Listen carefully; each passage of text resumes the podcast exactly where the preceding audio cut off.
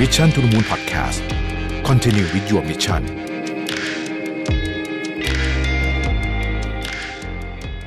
สวัสดีครับ เชื่อว่าหลายปีที่ผ่านมานะครับ ทุกท่านก็พอจะทราบถึงสถานการณ์สิ่งแวดล้อมทั่วโลกที่รุนแรงมากขึ้นเรื่อยๆนะครับ ไม่ว่าจะเป็นเรื่องของอากาศเปลี่ยน ไม่ว่าจะเป็นเหตุการณ์ภัยพิบัติทางธรรมชาตินะฮะ การบุกรุกป่านะครับ เรื่องของทะเล ซึ่งเราเราคุยเรื่องนี้กันบ่อยมากอยู่แล้วนะในใน Mission to the Moon เนี่ยนะฮะไม่ว่าจะเป็นมุมของเรื่องธุรกิจ เรื่องของทรัพยากรธรรมชาตินะครับ เรื่องหลากหลายมากนะเอาโกงอากาศนะฮะวันนี้จะมาชวนคุยอีกประเด็นหนึ่งที่เป็นประเด็นสำคัญมาก เช่นกันก็คือเรื่องของสัตว์โลกนั่นเองนะครับ สัตว์โลกที่เป็นเพื่อนร่วมโลกของเราเนี่ยก็ได้รับผลกระทบจากการกระทำของมนุษย์เนี่ยเยอะมากจริงๆนะฮะต้องบอกว่ามีสัตว์จำนวนมากที่สูญพันธุ์ จากฝีมือของมนุษย์เนี่ยเยอะมากนะครับ เยอะมากจริง ๆ เอ่อหลาย ๆ EP ที่ผ่านมาเนี่ย เราอาจจะได้พูดคุยกันถึงประเด็นที่เป็นเรื่องของสิ่งแวดล้อมในแง่มุมอื่นนะฮะแต่วันนี้เราจะคุยเจาะลงไปในเรื่องของสัตว์โลกนะครับเอ่อโดยเฉพาะเรื่องช้างนะฮะวันนี้จะมาเฉพาะเรื่องช้างเป็นพิเศษนะครับ เพราะว่าช้างเนี่ยกับเมืองไทยเนี่ย เรียกว่าเป็นสัตว์คู่บ้านคู่เมืองเลยนะฮะแล้วก็เวลาเรานึกถึง ประเทศไทยเนี่ยนะฮะหลายคนก็จะนึกถึงภาพช้างตามมานะครับ แต่สถานการณ์ของช้างตอนนี้เนี่ยต้องบอกว่าน่ากังวล แล้วก็จำนวนก็ลดลงนะฮะมันมาจากหลายสาเหตุนะการรุกป่าการล่าช้างมา ไม่ว่าจะเอาเอ่อมาเลี้ยงเอาเอามาหรือว่าจะเอางาของเขามาต่างๆนานะรวมถึงภัยธรรมชาติต่างๆ อากาศเปลี่ยนพวกนี้ก็ทำให้แหล่งอาหารของเขาน้อยลงนะครับ น้ำก็น้อยลง นะพื้นที่ป่าก็น้อยลง ซึ่งมันเป็นภัยคุกคามทั้งสิ้นนะครับ แสดงเราเราก็จะบอกว่าปัญหาสิ่งแวดล้อมสัตว์ป่าและมนุษย์เนี่ยจริงๆมันเกี่ยวข้องกันหมดเลยนะคือถ้าเราคิดถึงเรื่องของการอาบุกลุกป่าอย่างเดียวเนี่ยเราก็จะเห็นว่ามันเกี่ยวกับเรื่องของจำนวนช้างที่ลดลงมันเกี่ยวกับเรื่องของว่าช้างป่าจะเข้ามาพื้นที่ของคนอะไรคือมันมันผูกพันกันไปหมดเลยนะครับ วันนี้เนี่ยเป็นโอกาสที่ดีอย่างมากนะครับ เราได้รับเกียรติจากคุณโบเบนจัสิริวัฒนานะครับ นักแสดงและนางแบบแล้ว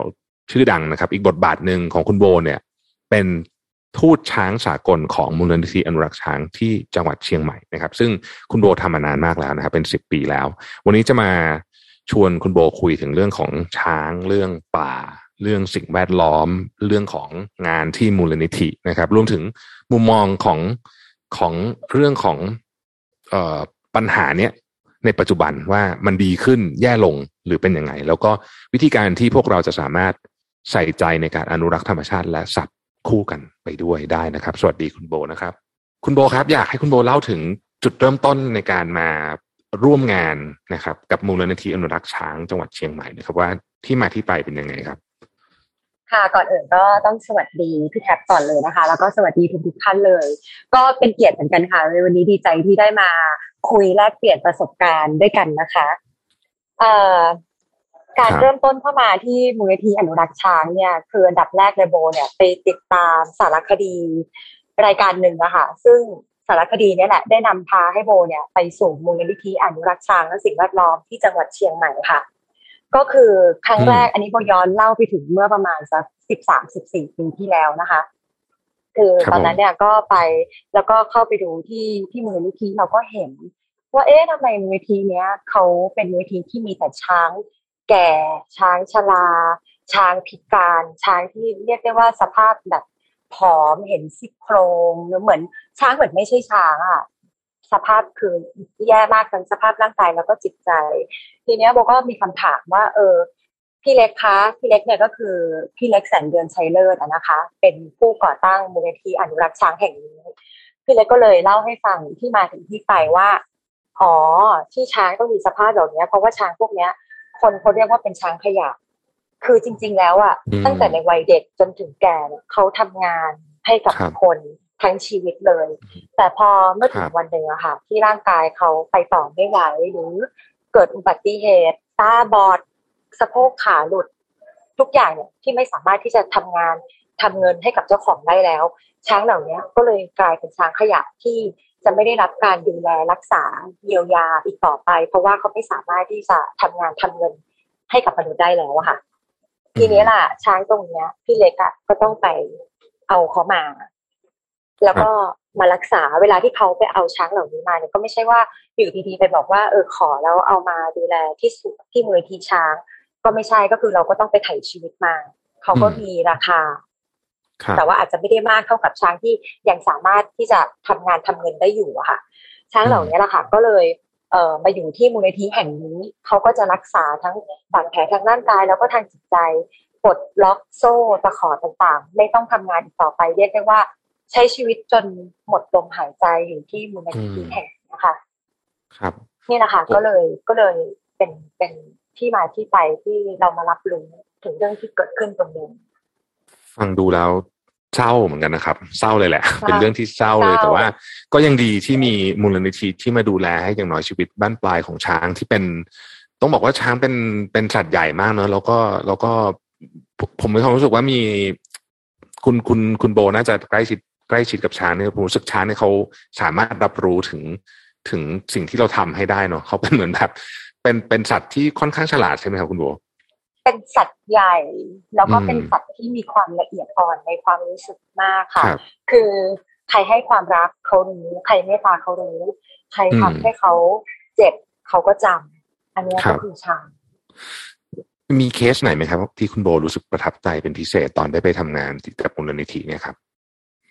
คือถ้าถามว่าเป็นเคสช้างเนี่ยโบไม่อืมค่อยเจอเรื่องประทับใจโบว่าโบอยากเล่าเรื่องที่มันอัพเซ็ตที่สุดดีกว่า ที่โบรู้สึโอกเคว่า มันเป็นความทรมานมากเลยค่ะครับ คือมันจะมีช้างอยู่อยู่หนึ่งหนึ่งเชือกนะคะ ชื่อว่าดาหลาก็เชือกเนี้ยยังเป็นช้างสาวอยู่เลย อายุแค่แบบสามสิบต้นๆนะคะ ก็เหมือนกับว่า เออดาราเนี่ยเขาถูกเจ้าของเนี่ยนะคะ ให้บังคับให้เกิดการผสมพันธุ์กับตัวอืมผู้แล้วเหมือนกับว่าสมมุติว่าวันเนี้ยเอาดารามามัดขามัดอะไรบังคับให้ตัวผู้ตัวหนึ่งเนี่ยเออมาขี่ดารา อะเสร็จแล้วอีกวันหนึงนำตัวผู้อีกตัวหนึ่งนะคะ มาผสมพันธุ์กับดาราอีกครั้งหนึ่งซึ่งตัวผู้ตัวที่สองเนี่ยค่ะเขายังได้กลิ่นตัวผู้ตัวเมื่อวานออืยู่มก็เลยเกิดการทำร้ายดาราคือเขาไม่ชอบกลิ่นตรงนี้เขาก็เลยพุ่งชนดาราทั้งทั้งๆที่ดาราไม่สามารถที่จะช่วยเหลือตัวเองได้เพราะเขาถูกมัดเอาไว้ทั้งสี่ขาอืมชนจนเรียกได้ว่าล้มแล้วก็ลงไปซ้ำอีกอะค่ะ อืมทีนี้สิ่งที่เกิดขึ้นกับดาราก็คือว่าเขาเดินแทบไม่ได้เลยแล้วก็ต้องใช้งาค่ะ คอยประคองเวลาที่เขาจะก้าวเดินไปข้างหน้า แล้วด้วยน้ำหนักตัวของช้างเป็นช้างที่ตัวใหญ่ แล้วก็เวลาเดินหรือการใช้ชีวิตของเขามันมันกลายเป็นเหมือนเราไม่เห็นบาดแผลข้างนอกแต่ว่าข้างในเขาช้ำมาก อืม ทีนี้สิ่งหนึ่งที่โบเห็นจากดาราเลยคือตั้งแต่พี่เล็กช่วยมาเนี่ยพี่เล็กก็สร้างบ่อน้ำเรียกว่าเป็นบ่อบำบัดนะคะให้ดาราเนี่ยเดินลงไปในบ่อ เวลาเดินอยู่ในน้ำเนี่ยตัวเขาจะลอยขึ้น ก็ช่วยพยุงอืมในเรื่องของน้ำหนัก แล้วก็ลดอาการบาดเจ็บอืมแต่สิ่งหนึ่งที่เราเฝ้าเขาแล้วเราเห็นดวงตาของเขาอะคือเขาปิดอัพเขาไม่สู้เขาไม่อยากไปต่อ อืมสิ่งที่เราเห็นจากช้างตัวนี้เลย กินก็ไม่ค่อยกิน แล้วก็ พฤติกรรมมันเหมือนคนที่อยากจะตายวันนี้พรุ่งนี้อะค่ะอืมอืมแล้วพอตั้งแต่ที่พี่เล็กช่วยดารามาอาการเขาก็ทรงๆดีขึ้นบ้างก็คือดีขึ้นจากการที่เห็นว่าเขากินอาหารได้มากขึ้นครัแต่บถ้าเกิดว่าช่วงไหนที่ เอ่อไม่ค่อยกินอะไร เนี่ย อาการก็จะก็จะแย่ลง แล้วดาราเนี่ยก็เป็นช้างที่พี่เล็กช่วยมาถือว่าเป็นช้างสาวที่ใช้ชีวิต อยู่ในมูลนิธิแห่งนี้เนี่ยน้อยที่สุดดารามาอยู่กับพี่เล็กได้ประมาณเอ่อสามถึงสี่เดือน แล้วแล้วเขาก็จากเราไป อืมโอ้เศร้าจัง เป็นน่าเศร้าฮะเป็นเป็นเป็นเอ่อฟังเราอึ้งเลยเออใช่น่าน่าน่าเศร้ามากจริง ๆ แล้วก็เชื่อว่า เชื่อว่าช้างจำนวนมากมีชะตากรรมอะไรแบบนี้ แต่ว่าอาจจะไม่ใช่เรื่องเป๊ะๆอย่างนี้ใช่ไหมครับก็จะมีเรื่องอื่น เยอะผมผมผมถามเราเราเคยเราเคยมีการได้ไปดูไหมครับ ว่าทำไมทำไมเจ้าของเขาถึงถึงใช้คำว่าอะไรดีอะในในเคสบางเคสมันก็ถึงถึงถึงใจร้ายกับกับช้างขนาดนี้ หรือว่าหรือ หรือเพราะว่าเขาเห็นว่าเป็นเป็นแค่เอ่อของที่ใช้แรงงานหรืออะไรอย่างนี้หรือเปล่าครับอะไรประมาณเขาคิดว่าเขาบอกว่าสัตว์อืม ช้างเป็นสัตว์ที่เขาใช้รายงาน แล้วอืมเขาก็เลยและอีกอย่างหนึ่งมันเป็นเรื่องของเงินทองอะค่ะ คือถ้าอืมสมมติว่าเอาดารามาผสมกันได้ แล้วถ้าดารามีลูกให้เขาเนี่ย ลูกที่คลอดออกมา เมื่อนำไปฝึก หลังจากที่ฝึกเสร็จแล้วทำอะไรได้แล้ว ก็เป็นมูลค่าที่จะนำไปขายกับตลาดต่อไปซึ่งเป็นราคาหลักล้านนะคะพี่ชายอืมเขาถึงได้อยากให้ช้างตัวเมียเนี่ยเกิดลูกเยอะๆเพื่อที่เขาจะนำมาฝึกแล้วก็ นำไปขายต่อแล้วก็ไปส่งทอดไปสู่ธุรกิจทางการท่องเที่ยวอะประมาณอืนั้นมถามต่อไปนิดนึงได้ไหมฮะว่าเราได้เลยในค่ะฐานะคนทั่วๆไปเนี่ยเอ่อเราเพื่อเพื่อลดเรื่องพวกนี้เนี่ย จริง ๆ แล้วนักท่องเที่ยวหรือหรือคนทั่วๆไปเนี่ยควรจะทำยังไงฮะเวลาเราเหมือนเหมือนกับว่ามันมีกิจกรรมอะไรไหมที่เรายิ่งทำแล้วยิ่งสนับสนุนให้ให้มันเกิดเหตุการณ์เศร้าๆแบบนี้มากขึ้นนะฮะ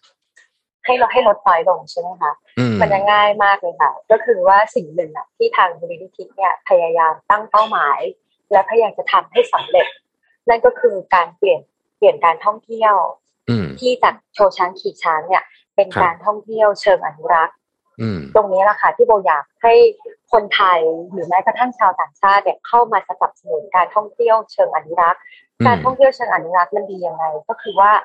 เราให้ช้างเนี่ย ได้อยู่อย่างอิสระภาพคครับนที่เข้ามาเที่ยวชมช้างเนี่ยเราจะได้เห็นความเป็นธรรมชาติของสัตว์จริงอืๆไม่ใช่ให้เขาทำอะไรที่ฝืนธรรมชาติอืมถูกไหมคะ ถ้าครับสมมุติว่าการถ้าเกิดเราไปดูขี่ดูโชว์เราไปดูช้างเต้นระบำช้างก็ไม่ได้ฉลาดเองที่จะสามารถมาเต้นโชว์หรือรู้ว่าเดี๋ยวถึงต้องเต้นต้องเตะฟุตบอลนะ แต่ทุกอย่างเนี่ยเกิดจากการฝึกถูกภาคแม่ภาคลูกมา แล้วก็การฝึกแบบมันเลือดอาบทั้งตัวค่ะอื มมันเป็นขั้นตอนของเขาเลยในช่วงวัยเด็กของช้างที่จะต้องถูกจัดมาฝึก ทีนี้เนี่ยโบมองว่าถ้าเกิดว่าเราไม่สนับสนุนเรื่องของการโชว์ช้างขี่ช้างแล้วก็เปลี่ยนให้เป็นการท่องเที่ยวเชิงอนุรักษ์เนี่ย เรื่องเหล่านี้ก็จะลดน้อยลงไปเรื่อยๆทีเนี้ย เวลาที่เราจะได้เห็นภาพช้างที่เป็นอิสระเดินลงไปกับโขลงเขาไปเล่นน้ำมันจะเป็นภาพที่สวยงามอีกแบบหนึงอืมกับกับเทียบกับ ควานช้างขี่เขาไปถือตะขออันหนึ่งเพื่อบังคับให้ลงไปเล่นน้ำความรู้สึก มันความอารมณ์ตรงนั้นมันจะคนละแบบเลยอืมนึกออกแล้วแล้วใช่ไหมคะ แล้วการครับท่องเที่ยวเชิงอนุรักษ์ตอนเนี้ยคือต้องยอมรับว่ามาแรงมาก จากเมื่อก่อนเนี้ย คือจะเป็นเที่ยวโชว์ช้างขี่ช้างเดี๋ยวนี้นะคะ ต้องยอมมันมันดีขึ้นจริง ๆ ค่ะพี่ แล้วก็มีโครงการช้างฟังช้างต่าง ๆ เนี่ย เริ่มที่จะ มีความเข้าใจมากขึ้น แล้วก็พยายามเปลี่ยนตัวเขาเองเนี่ยมาทำตามโครงการของมูลนิธิอนุรักษ์ช้างที่เชียงใหม่ อืมครับโอ้ก็เป็นจุดเริ่มต้นที่ดีนะฮะที่จะเปลี่ยนแปลง แล้วก็แล้วเห็นด้วยกับคุณโบมากว่าการท่องเที่ยวเชิงอนุรักษ์นี่เป็น ต้องบอกว่าเป็นสิ่งที่เดี๋ยวนี้คนคนทำเยอะ แล้วก็ awareness สูงมาก ก็น่าจะใช่น่าจะดีขึ้น น่าจะดีขึ้น ถามคุณโบเพิ่มนิดนึงว่าเอ่อบทบาทหน้าที่ของทูตช้างสากลของมูลนิธิอนุรักษ์ช้างเนี่ย ต้องทำอะไรบ้างล่ะครับ ผมก็จริง ๆ แล้วนะคะ ช่วงที่ช่วงที่เข้ามาทำงานใหม่ๆโบก็พยายามที่จะใช้อาชีพของตัวเองเนี่ยให้มันเป็นประโยชน์มากที่สุด แล้วก็เมื่อเราเห็นอะไร เมื่อเรารู้สึกอะไร ซึมซับอะไรได้เนี่ยก็อยากที่จะเป็นกระบอกเสียงให้กับช้าง แล้วก็ให้กับสัตว์ป่า ให้เขาอืมมีคุณภาพชีวิตที่ดีขึ้นนะคะอืมอันนี้อันนี้เราต้องแยกก่อนนะพี่แท็บระหว่างช้างบ้านช้างโชว์ก็เป็นครับช้างเดียวกัน แต่ถ้าพูดถึงว่าการทำงานในเรื่องของช้างป่า เราก็ทางมูลนิธิอนุรักษ์ช้างบวขออนุญาตเรียกมูลนิธิอนุรักษ์ช้างว่า ENP นะคะ ซึ่งย่อมาจาก Elephant Nature Park ก็คือชื่อเดียวกันครับคือทาง ENP เนี่ยนะคะ ก็ทำงานร่วมกับ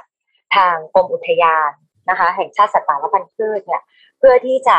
ลงพื้นที่ไปแก้ไขปัญหาการสู้กันระหว่างช้างป่ากับคนที่อาศัยอยู่ในพื้นที่อืมตัวโบเองเนี่ยก็มีโอกาสที่จะได้เข้าไปนั่งฟังแล้วก็ไปรับรู้ถึงเหตุการณ์เรื่องราวที่เกิดขึ้นปัญหาที่เกิดขึ้นตรงนั้นหลาย ๆ ครั้งอะนะคะครับเอ่อ แล้วก็ทางมูลนิธิเนี่ยก็ร่วมกับทางกรมอุทยานที่จะพยายามหาข้อยุติตรงกลาง แล้วก็หาแนวทางแก้ไข โดยคิดว่าเอ๊ะถ้าสมมติว่าอะชาวบ้านอยู่ตรงนี้มานาน ตรงนั้นมันเป็นพื้นที่ป่ายังไงถ้าเขาปลูกอะไรเนี่ยช้างก็ต้องออกมากิน แต่ช้างอะเขาไม่รู้หรอกพี่แทบว่ากินกินสับปะรดอะกินแค่นี้พอนะ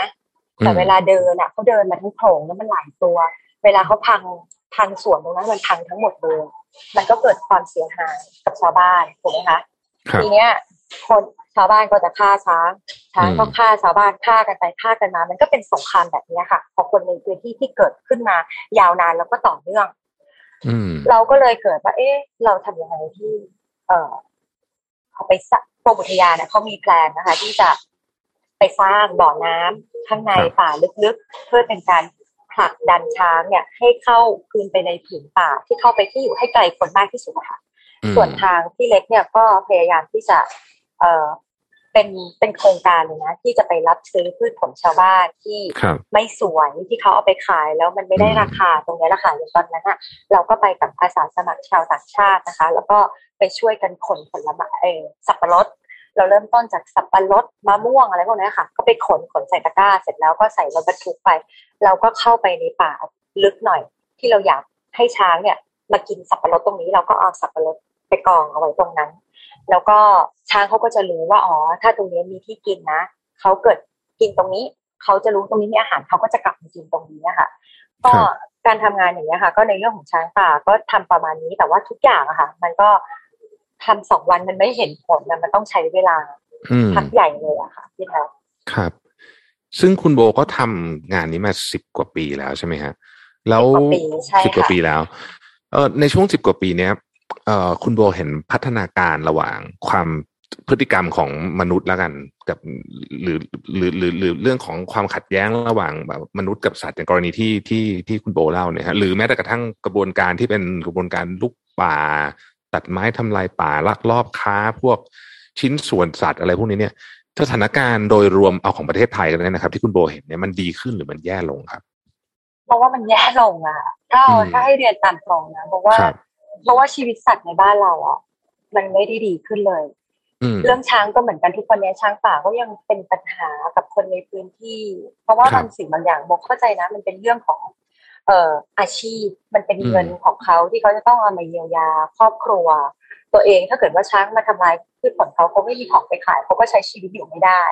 อืมนี่แหละค่ะก็เลยมองว่าจริงๆกฎข้อกฎหมายในบ้านเราเนี่ยก็เป็นสิ่งสำคัญค่ะพี่แท็บคือจดหมายกฎหมายอะมันไม่ไม่ไม่แข็งแรงเพียงพอที่จะทำให้ปัญหาเนี่ย มันยุติได้ครับเพราะฉะนั้นเนี่ยก็ต้อง ต้องใช้เวลาเพราะว่ายังต้องใช้เวลาอีกเยอะเลย แล้วก็มีอีกปัญหาหนึ่งนะคะ ก็คือในเรื่องของการบุกรุกพื้นที่ป่าอันนี้อาจเป็นของคู่กันอยู่แล้วกับอืมกับกับคนในพื้นที่กับการที่เข้าไปจับสัตว์ป่าออกมา แล้วก็ลักลอบเอามาขาย อืมเอออันนี้ก็อันนี้ก็เป็นอีกปัญหาหนึ่งที่ที่หนักหน่วงเหมือนกัน แล้วก็ยังคง เป็นปัญหามายาวนานแล้วก็ยังคงเกิดขึ้นทุกวัน มันเป็นเพราะว่ามันมีคนนะคะหลาย ๆ คนที่เกิดความอยากที่จะเลี้ยงสัตว์ป่าอืมถ้าเกิดเราเกิดความอยากที่จะเลี้ยงอะพี่แท็บมันต้องมีออเดอร์แน่นอนใช่เพราะฉะนั้นเนี่ยมันก็จะมีคนไปฆ่าแม่ไปฆ่าฝูงเขาเพื่อจับเอาลูกเขามาขายอืมมันก็จะเป็นปัญหาอย่างเนี้ย แล้วสัตว์เนี่ยไม่ว่าจะเป็นเอ่อ ชะนีไม่ว่าจะเป็นลิง ไม่ว่าจะเป็นลิงลมไม่ว่าจะเป็นเสือ เมื่อจับเขาเอาออกมาแล้วเนี่ยนะคะ พอส่วนใหญ่เนี่ยเมื่อเวลาที่สัตว์โตเต็มที่แล้วเนี่ยถึงเวลาที่เขาจะต้องไปหาคู่ เขาจะต้องแสดงพฤติกรรมดุร้าย เพราะเขาเป็นสัตว์ป่าอืมคนก็จะไม่สักไม่อยากเลี้ยงแล้วกลัวมันกัดมันหุยไม่ได้มันดุทีนี้ทำยังไงเอาไปทิ้งบางทีก็มาส่งมอบให้กับทางมูลนิธิ มาส่งมอบให้กับทางเราเนี่ยเยอะมากจริง ๆ ค่ะ แล้วทีเนี้ยสัตว์เหล่าเนี้ยมันน่าสงสารตรงที่ว่าเขาไม่รู้อีหนุ่มอีเหน่อะไรถูกจับมาจากป่า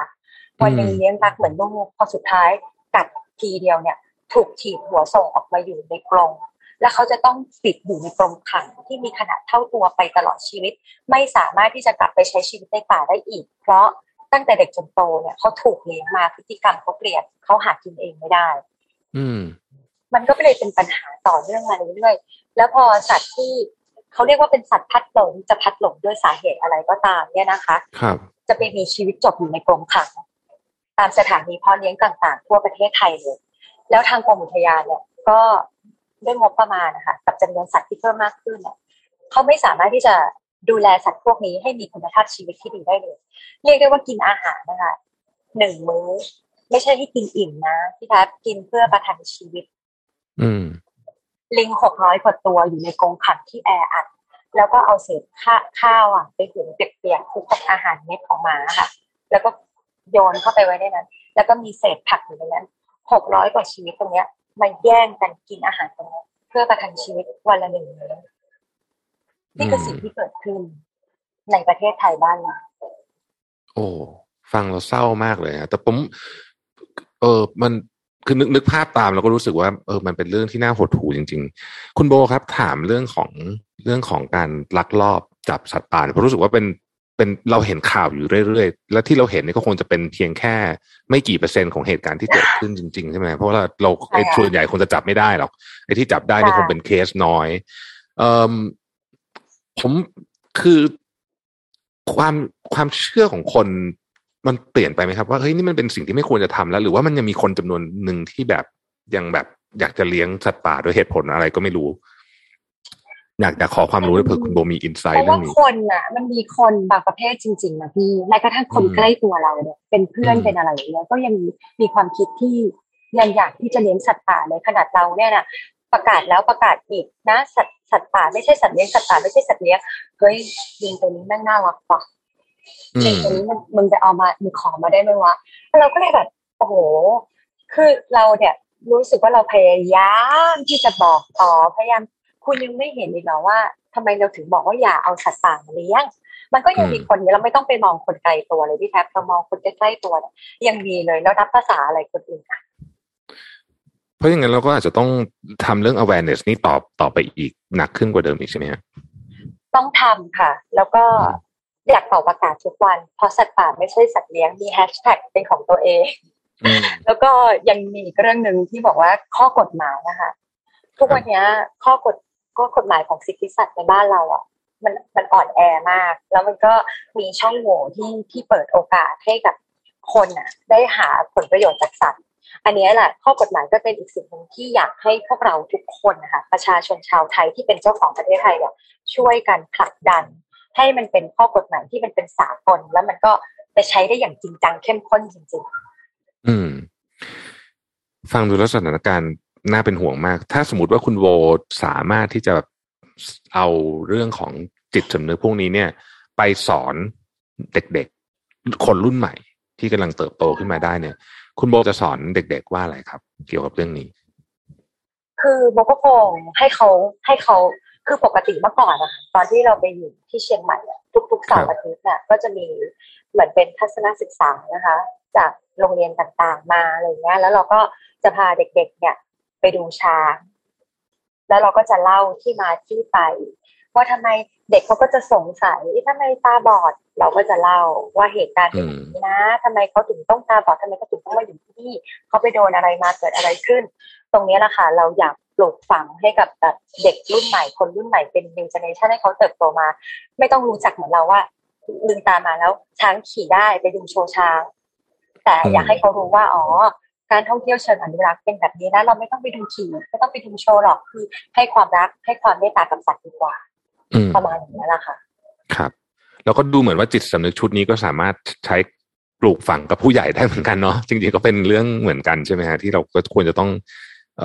เอ่อเหมือนกับสร้าง awareness เพิ่มขึ้นด้วยอืมก็พยายามค่ะในทุกทางอะ ต่อให้ครับเพื่อนนักแสดงคนไหนก็จะจะชวนเขามาตลอดว่าโพสต์อันนี้หน่อยพูดอันนี้ให้หน่อยนะ เป็นกระบอกเสียงให้กับสัตว์หน่อยเราก็ต้องใช้เสียงจากทุกๆคนนะคะด้วยกันเป็นสิ่งเสียงที่สำคัญ หมดเพื่อเป็นกระบอกเสียงให้กับสัตว์ครับ โอ้ฟังแล้วก็เป็น episode ที่เครียดนิดนึงนะฮะแต่ก็ผมคิดว่าเป็นเป็นเป็นเป็นเรื่องที่ทุกคนควรจะรับรู้เอ่อใช่ สุดท้ายครับคุณโบผมอยากให้คุณโบฝากถึงถึงคนที่เอ่อนี่แหละ เราก็จะต้องเดินทางไปท่องเที่ยวไปเจอกับเอ่อ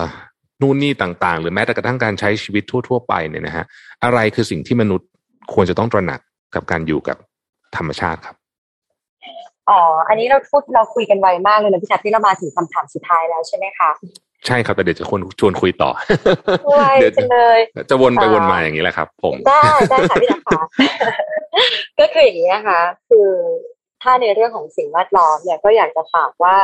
มันต้องเริ่มต้นจากตัวเราก่อนเลย ทุกวันนี้เรื่องการใช้ถุงผ้า การลดใช้ถุงพลาสติก หรือว่าการใช้ซ้ำมันจะเกิดขึ้นไม่ได้ มันจะไม่ประสบความสำเร็จบนโลกใบนี้ ถ้าเราไม่เริ่มจากตัวเราเองก่อน นี่แหละค่ะก็เลยทุกมองว่าปัญหาเรื่องสิ่งแวดล้อมคนสัตว์ทุกอย่างบนโลกใบนี้มันเป็นลูกโซ่ที่เชื่อมถึงกันนะคะ ถ้าเกิดว่าเราเริ่มที่ที่ตัวเราแล้วเริ่มจากคนในครอบครัว ทุกอย่างมันจะต้อง มันจะต้องค่อยๆดีขึ้นดีขึ้น สมมติว่าเกิดมีนักท่องเที่ยวไปเที่ยวที่ เอ่อตามเขตอุทยานต่างๆยกตัวอย่างง่ายๆเลยที่เขาใหญ่ก็อยากจะขอร้องนะคะ ว่าอยากให้ทำตาม กฎข้อกฎบังคับ ข้อระเบียบอย่างเคร่งครัด ถ้าเขาบอกว่าอันนี้ห้ามเข้าก็ขอว่าอย่าห้ามเข้าจริง ๆ เพราะว่ามันอาจจะเกิดอันตรายกับตัวเราเอง เกิดอันตรายกับสัตว์ หรือเกิดอันตรายกับเจ้าหน้าที่ก็ได้ แล้วอีกอย่างหนึ่งก็คือว่าเราจะเห็นข่าวอยู่บ่อยๆว่า เดี๋ยวเขาจะเจอกวางตายนกตายลิงตาย เพราะว่าอะไร เพราะว่ามันมีนักท่องเที่ยวเนี่ยแหละค่ะที่นำถุงพลาสติก ขึ้นไปข้างบน เสร็จแล้วเนี่ย ไม่เก็บขยะแล้วไม่นำกลับลงมาทีนี้เนี่ยพอพอตัวเราออกจากพื้นที่ตรงนั้นไปแล้ว แต่คนที่เป็นเจ้าของบ้านเนี่ยก็คือสัตว์ป่าเขายังอยู่ตรงนั้นเขาไม่รู้หรอกว่าในกองขยะแต่มีอาหารน่ะเดินมากินแล้วก็ถุงพลาสติกนั่นแหละค่ะพวกเศษอะไรต่างๆ เข้าไปติดอยู่ในร่างกายทำให้เขาตายทำให้ทำให้ทำให้เขาเสียชีวิต เนี่ยแหละมันก็เลยถึงบอกว่า ถ้าเกิดว่านำขยะ ขึ้นไปเท่าไหร่ ก็ขอให้นำกลับลงมาทิ้งข้างล่างเท่านั้นเหมือนกับเราเข้าไปเที่ยวในบ้าน บ้านป่าพื้นที่ป่าเป็นบ้านของสัตว์ป่าถ้าเกิดว่าเราเข้าไปเที่ยวในบ้านเขาก็อยากให้เคารพเจ้าของบ้านด้วย แล้วก็รับผิดชอบต่อที่ที่เราสถานที่ที่เราไปตรงนั้นค่ะ ครับ โอ้ก็ จริง ๆ เป็นเรื่องที่เราทำได้ทุกคนเนาะแล้วก็บางทีเรื่องเล็ก ๆ ที่เรานึกไม่ถึงนะพลาสติกชิ้นเดียวเนี่ยอาจจะฆ่าชีวิตสัตว์ไปได้เลยก็ได้ แล้วก็จริง ๆ เห็นเคสบ่อยมากเลยเราเห็นทุกครั้งก็เศร้าทุกครั้งนะฮะอันนี้ก็เป็นสามารถร่วมมือกันได้เรื่องนี้ ถามคุณโบต่อนิดนึงว่า ตอนเนี้ยเราเห็นคำเตือนเกี่ยวกับเรื่องสิ่งแวดล้อมในภาพใหญ่จากนักวิทยาศาสตร์ ทั่วโลกบ่อยมากนะฮะ โดยส่วนตัวเพราะว่าคุณโบทำงานใกล้ชิดกับเรื่องนี้เนี่ย กังวลถึงโลกอนาคตไหมฮะ ว่าเราจะเราจะเราจะแก้ปัญหานี้ทันไหม หรือว่าถ้าจะทำให้ทันเนี่ยอะไรเป็นสิ่งที่คุณโบคิดว่าเราต้องบอกทุกคนว่าเฮ้ยคุณต้องเริ่มเรื่องนี้เดี๋ยวนี้ละเชิญนะก็นี่แหละค่ะ เริ่มจากการที่เราต้องเปลี่ยนแปลงพฤติกรรมในการใช้ชีวิตของตัวเองก่อนเลยแบบแรกแล้วโบมองว่าทุกวันนี้ทุกคนตระหนักดีอยู่แล้วอะว่าสิ่งที่เกิดขึ้นเอาง่ายๆเลยนะคะ ฤดูกาลที่มันเปลี่ยนแปลงไป ทุกวันนี้มันแทบจะไม่ใช่ว่าหน้าร้อนเป็นหน้าร้อนแล้วนะเราหนึ่งฤดูหนึ่งหนึ่งฤดูสามสามหน้าในหนึ่งวันอะหน้าฝนหนาวหน้าร้อนของเราเนี่ย คือโลกอะมันเปลี่ยนไปแล้ว เพราะว่าสิ่งที่มันสะสมมาสิ่งสิ่งที่ไม่ดีที่มันสะสมมาเนี่ย มันกลายเป็นมลภาวะที่ทำให้ฤดูกาลของเราเนี่ย เปลี่ยนแปลงง่ายแบบนี้นะคะ แล้วไหนจะเขาเรียกว่าอะไรอะ ถ้าจะใช้คำอย่างเช่นสึนามิ มันก็เป็นภัยทางธรรมชาติ ที่มาจากการสะสมของพฤติกรรมมนุษย์นี่แหละ ที่เราทำทุกวันทุกวันจากความเคยชินตรงเนี้ยถ้าเราไม่เปลี่ยนนะคะเพราะว่าอีกหน่อยก็จะมีเหตุการณ์ที่ที่ฆ่าชีวิตผู้คนแบบเนี้ย มาโดยที่เราไม่รู้ตัวแบบเนี้ยมาเรื่อยๆไหนจะแผ่นดินไหวใช่ไหมคะพี่ทัศใช่มันมันมันมาที่เราไม่รู้ตัวแต่เราต้องเข้าใจว่าธรรมชาติได้ทวงคืน จากสิ่งที่เรากระทำลงไป เพราะฉะนั้นต้องเริ่มเปลี่ยนพฤติกรรมของเรา ตั้งแต่วันนี้มันอาจจะไม่ทันรุ่นเราหรอกแต่ว่า โลกมันไม่ได้มีแค่ชีวิตเราเนาะมันมีลูกหลานอะไรที่เขาจะต้องเติบโตอยู่บนโลกใบนี้แล้วก็ต้องใช้ชีวิตต่อไปมันอาจจะเป็น มันอาจจะเป็นชีวิตที่ทำให้เขาได้หายใจได้ดีขึ้น มีคุณภาพที่ชีวิต คุณภาพชีวิตที่ดีขึ้นอยู่บนโลกใบนี้ครับ ผมผมเสริมคุณโบนิดนึงครับว่า วันก่อนผมได้ฟัง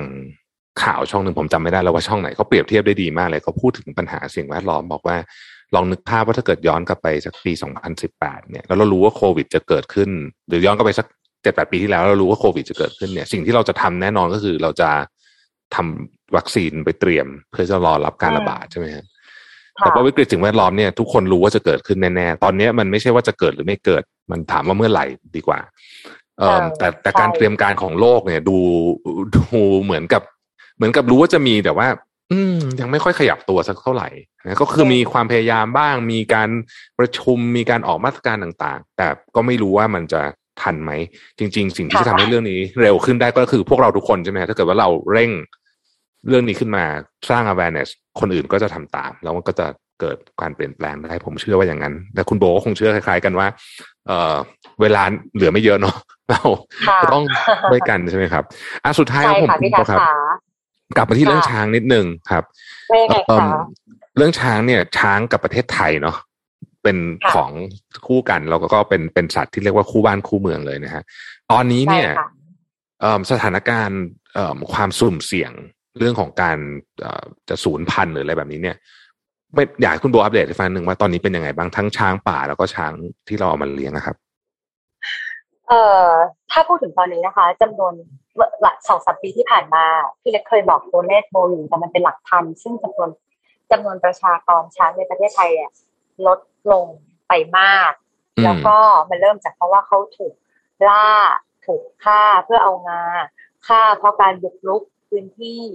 ฆ่าเพราะว่า เออเอาลูกฆ่าแม่แล้วก็จับลูกมาฝึก อันนี้ค่ะ เป็นเป็นปัญหาที่ที่เออ มีมีมาอย่างต่อเนื่องแล้วก็ทำให้จำนวนประชากรช้างในบ้านเราเนี่ยลดตัวลงอย่างอย่างอย่างเยอะมากๆเลย แล้วก็เออแล้วช่วงโควิดที่ผ่านมาค่ะ ก็จากปางช้างที่มีเป็นธุรกิจทางการท่องเที่ยวเขาก็จะมีช้างที่เขาอยู่เอาไว้ เอาไว้โชว์เอาไว้แสดงต่างๆ เนี่ยนะเขาก็อยู่ด้วยความยากลำบากนะคะเพราะว่าช้างก็ต้องกิน ตัวไหนที่ต้องรักษาก็ต้องใช้ยาเนาะแล้วก็กินเยอะจำนวนต่อวันเลยนะคะมันก็เลยกลายเป็นแบบ มันมันมีเหตุการณ์ที่ช้างตายโดยที่ไม่ทราบสาเหตุ ก็เยอะเหมือนกันในช่วงโควิดที่ผ่านมาเนี่ยค่ะ ก็เลยก็เลยคิดว่าสถานการณ์ช้างในบ้านเราอะมันมันจะได้ดีขึ้นนะคะอืม ครับ ก็หวังว่าหวังว่าการเปลี่ยนแปลง จะเกิดขึ้นในเร็ววันนะครับเพราะไม่งั้นเนี่ยก็เออเราก็จะอยู่บนโลกที่พังไปเรื่อยๆเนาะโดยที่บางทีเราจะไม่รู้ตัวด้วยนะแล้ววันหนึ่งก็ก็เออแน่นอนว่าไม่เหลืออะไรเลยใช่อยู่ไม่ได้ก็แน่นอนว่าจะวิกฤตหนักกันหมดเลยนะฮะวันนี้เราได้รับรู้ถึงมุมมองที่น่าสนใจนะครับ เกี่ยวกับเรื่องของสิ่งแวดล้อม แล้วก็เรื่องของสัตว์โลกโดยเฉพาะช้างเนี่ยเยอะทีเดียวนะครับ แต่ก็รวมได้เรียนรู้เรื่องสัตว์ป่าอื่น ๆด้วยนะฮะหลายเรื่องเองก็เป็นเรื่องที่ ฟังแล้วก็อาจจะเศร้านิดนึงแต่ว่ามันเป็นเรื่องที่เราควรจะต้องรับรู้ เราต้องมี awareness เรื่องนี้มันถึงจะแก้ปัญหาได้นะครับ จะเห็นว่าปัญหาสิ่งแวดล้อมเนี่ย มันเกี่ยวข้องกันแบบแยกกันไม่ขาด ไม่ว่าจะเป็นเรื่องชีวิตมนุษย์ชีวิตสัตว์ ป่าธุรกิจทรัพยากรนะครับ อากาศน้ำขยะ อะไรอย่างเงี้ย มันมันผูกกันไปหมดเลยนะฮะถ้าเราไม่แก้ปัญหาเรื่องนี้นะครับ เราก็จะอยู่ในโลกที่ป่วยนะฮะ โลกที่ไม่มีอากาศบริสุทธิ์ ไม่มีน้ำสะอาด ไม่มีอาหารที่ดี ไม่มีสัตว์ป่า ไม่มีสัตว์ตามธรรมชาติ ซึ่งเราคงไม่อยากอยู่ในโลกแบบนี้เนาะแต่เราต้องยอมรับจริง ๆ ว่าเราเป็นส่วนหนึ่งที่ทำให้โลกเป็นแบบนี้ อาจจะเรียกได้ว่าเป็นส่วนใหญ่เลยก็ได้นะครับ แต่เราก็สามารถเป็นคนที่แก้ไขแล้วก็เปลี่ยนแปลงทุกอย่างให้ดีขึ้นได้ เริ่มจากตัวเอง เริ่มจากสิ่งเล็ก ๆ น้อยๆเมื่อกี้คุณโบได้เล่าให้ฟังแล้วว่า อะไรที่เราทำได้บ้างนะครับ อะไรที่เราทำได้แล้วแล้วอย่าลืมว่าการทำเล็กๆน้อยๆของเราเนี่ย บางทีเนี่ยนะฮะมันช่วยฟื้นฟูธรรมชาติ หรือช่วยหรือไปทำลายธรรมชาติได้ทั้งคู่นะครับเพราะฉะนั้นต้องระวังทุกเรื่องที่เราทำจริง ๆ นะครับ แล้วเราก็ต้องเข้าใจว่าปัญหานี้เป็นปัญหาที่ใหญ่มาก เราคงไม่อยากจะส่งต่อ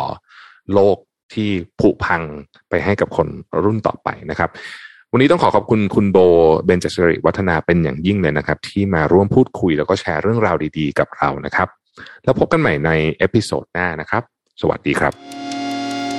Mission to the Moon Podcast Continue with your mission